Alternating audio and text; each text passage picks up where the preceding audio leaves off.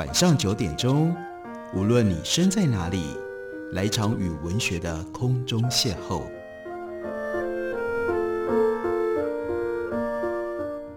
杨照谈书，邀您一同遨游文学世界，认识古今中外的经典之作。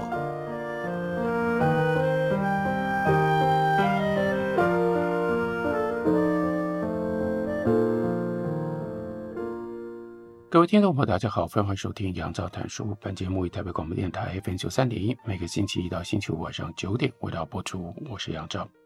在今天的节目当中，要为大家介绍的这本书，书名叫做《帝国之间，民国之外》。这是季风带文化刚刚出版的一本新书。书的作者呢是郭惠英。这是一本什么样的书呢？作者在自序里面就这样明白的告诉我们。本书所探讨的二十世纪上半叶，这是一本历史的著作。历史所处理的呢是二十世纪前半。那它有一个比较特别的地域以及族群的范围。在那个时候，最重要的相关历史事件是中国共和政体刚刚建立，各地域呢互相竞争现代化的蓝图。首先，在辛亥革命后第一个十年，环绕着主要是南方孙中山的革命党人。特别是在广州组织了国民党，跟承继清末北洋军队的北洋政府在北方相对立，这样的分裂冲突就提供了共产国际，这是来自于苏联的力量介入到国民党，让国民党联俄容共的政策而产生了这样的一种改组。虽然联俄容共在三年之内这个政策就正式的结束了，但是共产势力这个时候呢就渗入到中国的内地，并且。这是郭惠英他最关怀的这些共产党的势力呢，下到了新加坡跟马来西亚，在新马的华侨当中开始有了他们的影响力。一九二八年宣称统一全国，这就是国民党北伐之后所造成的新的局面。这样的一个南京政权，一直到它的根据地长江下游，接着呢被日本占领。在那个前一年，其实国民党的南京政权。才完全控制了广东这一带。与此同时，大英帝国无论是在香港或者是海峡殖民地，都采取间接治理的形式，从占人口主流的华人社群里推举出一些士绅来掌管自身华人的事务。因此，当时居住在香港跟新加坡这两地的华人工商企业家，在面对来自于中国的政治号召的时候，他们考虑除了是相应的亲切感，还有呢，跟自己原籍之间的这种社会关系，也包括自身在居留地当地的经济前景，还有他们的社会声望。当他们彼此之间有了分歧，因为他们会支持不一样的政治势力，这些看似互相矛盾的立场，但并不必然是互相排斥的。那些支援中国境内各式各样天灾人祸、投资原籍身份的捐款，可以出自那些。支持中国国民政府，而且接受华侨身份的海外华人，但有一部分也可能是来自于反对或者是对中国国民政府没有感受的慈善家。在这两种对于中国政治采取不同态度的华人之间，还有一部分是在中国官式的民族主义要求杯葛日货运动的时候，即便愿意捐款支持中国的慈善救济，但他们不可能放弃自己所从事的。对日本的贸易，换句话说，政治立场跟族群认同不必然是保持一致的。这一段就清楚地告诉我们，这本书非常独特的历史题材，因为它要处理的是英属香港跟新加坡这些华人，他们在一九一四年到一九四一年这将近三十年的时间当中，他们有一些什么样的中国想象？他们不可能彻底跟中国隔绝开来。因为他们是华人，他们跟中国之间仍然有非常复杂的情感以及现实的关系。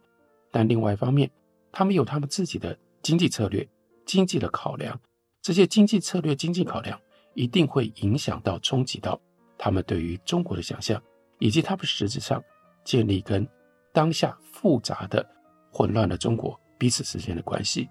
这的确是一个丰富的历史题材，也是在过去长期。基本上被忽略，很少有人去处理，也很少有人注意到的重要的题材。我们再看郭慧英继续说下去。二十世纪初期，中国作为一个弱国家，当然不是一个强大的国家，它的政经结构并不是那么样的稳定，这就产生了这样的一个特殊的背景，以至于当时在香港跟新加坡的华人，他们对于华侨这个身份，他们是不带批判的接受，他们都接受自己就是华侨。但是呢，面对中国大陆来自于政权或者是其他不同的力量。所建构起来的这个民族主义的呼唤的时候，他们却有不一样的想法，保留了很多他们自己的态度。正就是因为这个时候的祖国不是一个强大的祖国，祖国也就不会产生那样的一种高度的强迫性，要他们接受祖国所定定的这种民族主义的内容。当然，讲到这里，我们大概也就可以体会郭慧英另外一个关怀，也就是。二十世纪初期，华侨跟祖国之间的这种关系，到了中国崛起，尤其是在二十世纪最后的那十年，乃至于进入到二十一世纪，那会产生一些什么重大的变化？两相对应，也就对于不只是历史上的认识跟理解，而是当下现在这个崛起中，而且产生了新的民族主义号召的这样的一个中国，对于所有。海外的华侨，包括他们如何认同自己的华侨华人身份，都会产生一些什么样的冲击，而改变了他们的意识跟他们的选择。当前中国所展现的国家力量不可同日而语，但如果认同华人这个族群身份，就会让当中已经成为不同国家公民的华裔，例如说马来西亚的华人、新加坡的华人，甚至是在北美的华人。就变成了中国潜伏在海外的第五纵队。一方面，例如说，美国在 McCarthyism 麦卡锡主义的时代，以反共为名去打击身为少数民族的华人这种种族主义的论述；另外一方面呢，也低估了冷战体制对于海外华人文化属性的重塑。无论是在香港、新加坡、台湾，乃至于东南亚各处，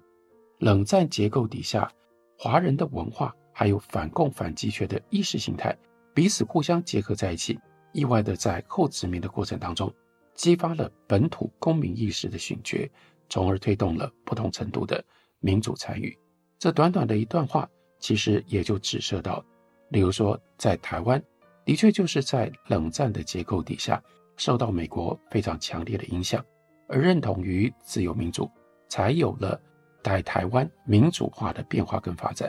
也在民主化的发展当中，就和当时明显在冷战的另外一边，而且是以集权统治的方式，而且是处在居权统治底下的中国大陆产生了分歧。这个分歧更进一步的刺激了本土化，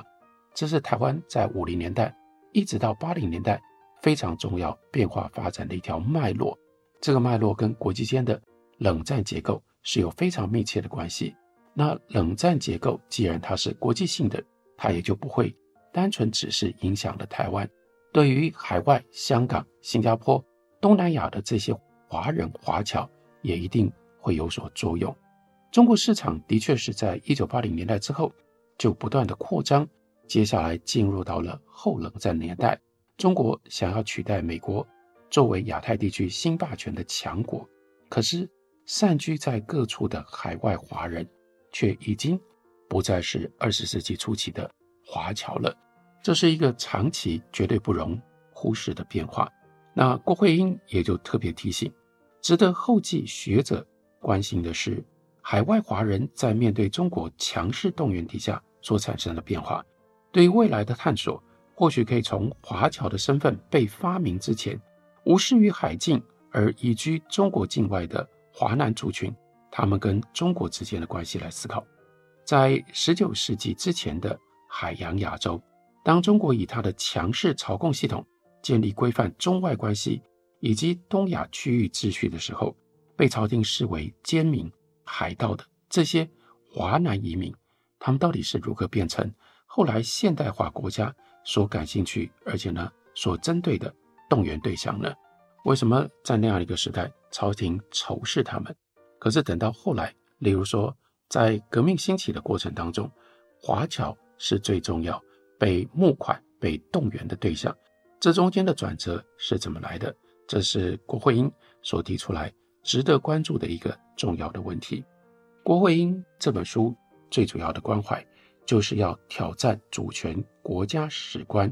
而有了在国家史观以外去看待历史的不同的态度。那我们再看其中的一篇推荐序里面，钟淑敏教授他就分析郭慧英在书里面提出了三重的分析视野。第一重呢，是二十世纪初期华南南洋世界经济区的霸权转移，在这个角度底下，指出海外华人在民族主义的激发跟现实的考量底下，发展出了他们自己独特的爱国的方式。爱国不会是同样的口号底下有同样的表现，都是爱国，爱国有不一样的选择的可能性，那就是着重于营商利益。然后呢，赚了钱，拿他们所赚的钱用资本来支援中国的发展，但同时在投资中国的时候，他们仍然是预期自己也可以从这样的投资当中可以得到更大的利益，这是一种实践爱国的方式。那郭慧英提出来的第二种视角是近代中国的国家建构，这一部分是以新加坡跟香港两地华人领袖跟中国政府的关系的这个角度切入。解释这两个地方如何反日，然后呢，他们的表现又有些什么样的差异？另外，就探讨华商面对一九三零年代席卷而来全世界的经济大萧条，他们抱持着实业救国的志愿来从事跨界经济活动，并且用这种方式予以自救。第三重分析的视角，则是跨界网络和地方认同。那郭慧英就在书里面指出，反清、反英、反日到二十世纪初期的统一国语运动，固然有凝聚海外华人的作用，但是当一九三零年代广州、香港、新加坡工商业的这条走廊连接在一起成型了，而南京政府发动的国货运动却是以保护上海为主的国内资本的时候，中华民族的利益为何就开始有了争议。并且不只有经济上，到底是上海为重、香港、新加坡这条走廊为重的这种不同的争议，在政治上也有了闽粤地区跟中央的对立。所以，香港在这样的一个环境底下，它就扮演了南方政治行动的策划地，也是事后的避风港，辐射政治的影响到海外的基地，这三种非常特殊的角色。所以，在这里。其实郭慧英又提出了对于香港的历史另外一种不同的解释、不同的视角。我们休息一会儿，等我回来继续聊。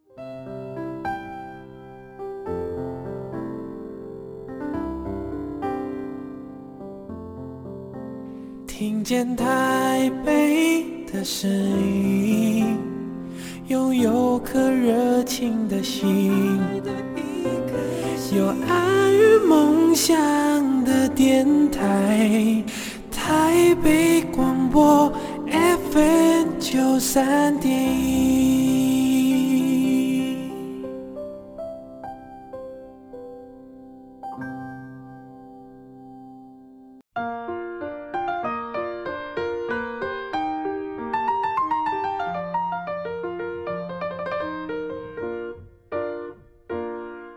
谢您继续收听《杨照谈书》。本节目以台北广播电台 FM 九三点一，每个星期一到星期五晚上九点为大家播出到九点半。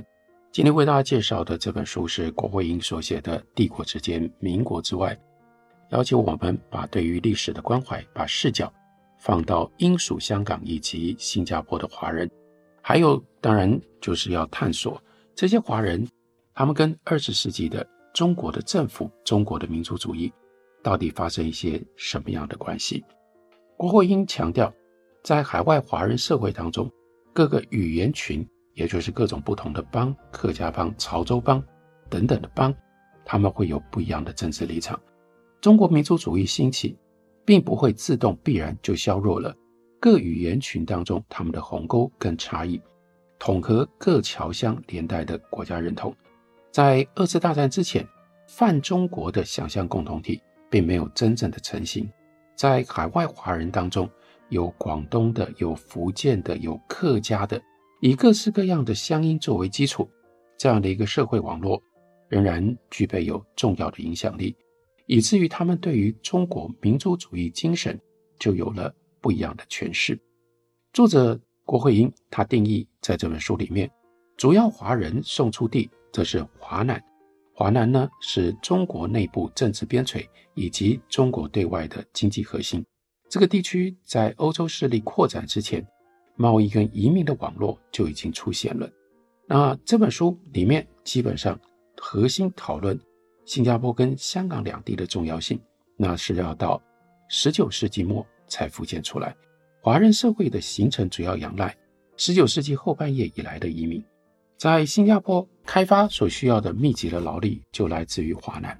二十世纪初期，华人社群的经济脉络以多重语言来予以联系，例如说来自于福建的这些商人，他们多半是从事。跟英国资本有关的进出口贸易，那至于潮汕地方来自于广东的商人，他们多半从事米业。那客家人客籍呢，他们多半是工匠。可以说，这个社群呢是以语言区隔开来，而有了各种不同的帮。这些帮是骨干，具备一定资产的早期来到这里的土生海峡的华人，接下来。又多增加了手无寸金的中国南来的新移民，他们被依照不同的语言归类，融入到这样的一个社群当中。这是新加坡的状况。那香港的状况呢？到香港的移民绝大多数是广东人，这个我们可以从一直传流到今天香港的语言状况可以清楚地看得出来。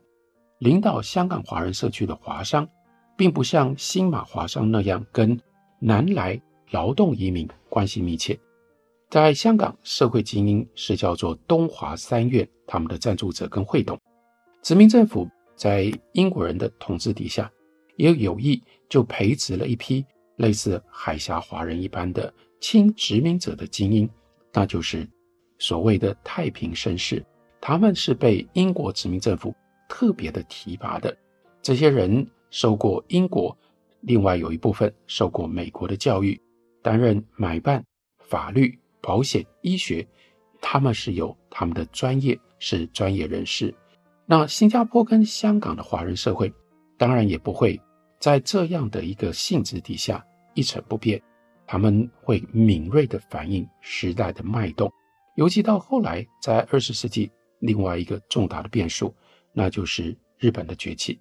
日本加入第一次世界大战开始。到日本占领香港跟新加坡，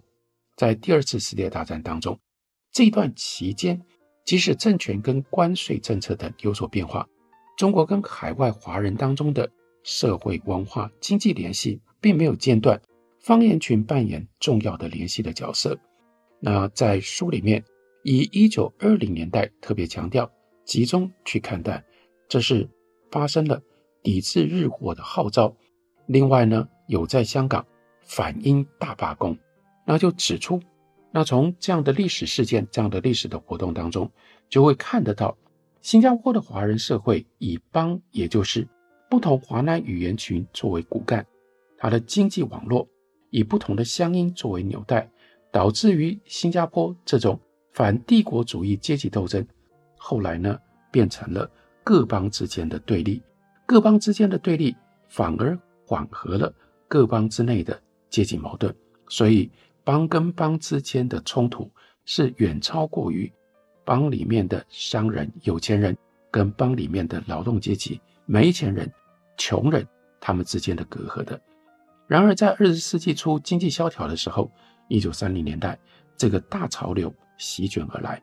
各邦组织反而促成了香港跟新加坡这两座城市商人之间的合作，因为发现。必须要联合在一起，而且又有联合的基础，因为彼此都是华人，联合在一起之后才能够抗拒这个时候这么艰巨的全球性经济大萧条所带来的打击。粤港商人他们需要面对中国政治变动以及英帝国外交政策的变化，所以呢，双方利益不一定一致，也就是广东跟香港不见得随时都。因为地缘的关系，就有一致的态度跟一致的立场。相对的，香港跟新加坡的华商，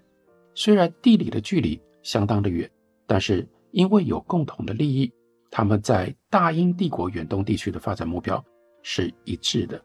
在一九二零年代的发展的基础上，当一九三零年代全球经济大萧条来袭的时候，面对第一，橡胶制造业的衰微；第二，日本棉布对英国棉布所产生的威胁；第三，福建茶和台湾茶严重的；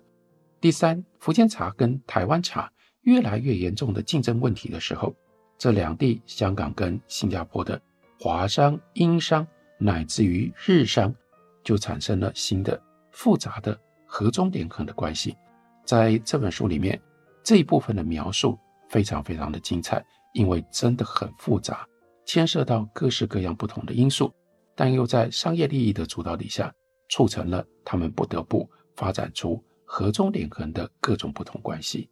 而中国国内几次因为中日冲突而引发了反日运动，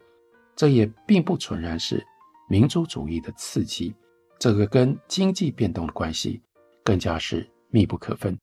所以郭慧英在陈述了。错综复杂的这些关系之后，他就指出，一九三零年代支持中国民族主义的新加坡华商大概可以分成两类，一类呢是经营制造业以及跟英国全球业务相关的进出口贸易商，另外一类，第二类是经营的业务需要跟日商竞争的这种华商。那第一类商人是制造业的，跟英国。关系比较密切的，他们主要是以福建人为主，而且他们最常涉足的行业是橡胶、橡胶鞋制造。那第二类商人，也就是要跟日商竞争的，通常是潮州商人跟福建的商人。潮州商人通常是从事英国布匹的进口贸易生意，那福建商人则集中在从中国进口茶叶。另外还有一个。新加坡跟日本 Kobe 神户之间的贸易网络，广东籍的商人是重要的组成部分。从十九世纪末开始，这个贸易的网络是日本商品出口到南洋的主要的路径。当日本的棉布进占南洋市场，排斥压缩英国棉布的时候，这也就意味着英国的纺织品在南洋失守。英国 Lancashire 的棉布在新加坡。明显的销量下降，欧洲商人跟华商同为输家。在新加坡中华总商会当中，闽南人和潮州的商人面对日本商业势力的威胁，所以这个时候他们支持反日货运动，而助长了中国民族主义的发展。也因为这样，新加坡的中国民族主义的情绪非常清楚的是对应于日本而来的，带有强烈的反日色彩。另外一方面，这段时期当中，香港的企业也受到经济大恐慌的打击。不同的是，日货畅销不能够完全解释香港华生他们生意上的挫败。早在一八九九年，日英通商航海条约正式生效了之后，香港进口的日货可以得到中国低关税的优惠，香港就变成了华南日货的集散地。从事对日贸易的香港商人需要同时掌握。日本生产资讯，还有华南、南洋消费市场的品味，因此他们欢迎从 Yokohama 和 Kobe，也就是横滨跟神户进口来的日本布。香港华商面对日货的竞争，并没有一致的对策，这跟新加坡的状况又不太一样。郭慧英进一步梳理了华商地位消长和全球贸易的关系，这就是一个。比较大视野的历史的关照了。他指出，二十世纪初，南北行跟金山庄，这是香港和新加坡远程贸易还有汇款生意的重心。南北行专注的地域范围比较窄，主要从事东北亚、中国和东南亚的贸易。至于金山庄的业务，则横跨太平洋各个地方。对于南北行跟金山庄的商人来说，日货供应。对于亚洲乃至于太平洋贸易非常的关键，因此在这上面，香港不如新加坡。有系统的反日货运动从来不曾在香港出现。一九二九年国民政府关税自主的时候，高进口税打击到香港中国的货物出口，于是港商就改弦更张，做什么事情呢？他们就去投资中国，在上海跟广东投资。经济大恐慌之前，香港香山帮，也就是来自于广东香山县的这群人，他们所组成的百货公司的势力就已经在中国投资了。如果单纯用爱国的情怀来理解，并不足以了解海外华商试图巩固中港之间供应链的企业经营策略。这是非常复杂的图像，但重点就是在告诉我们，到底中国是什么。对于在新加坡、在香港的这些华人，他们必须要考虑，他们受到许许多多复杂的因素的影响，才形成了变动当中的中国意识、中国认同。这本书是郭慧英所写的《帝国之间，民国之外》。感谢你的收听，明天同一时间我们再会。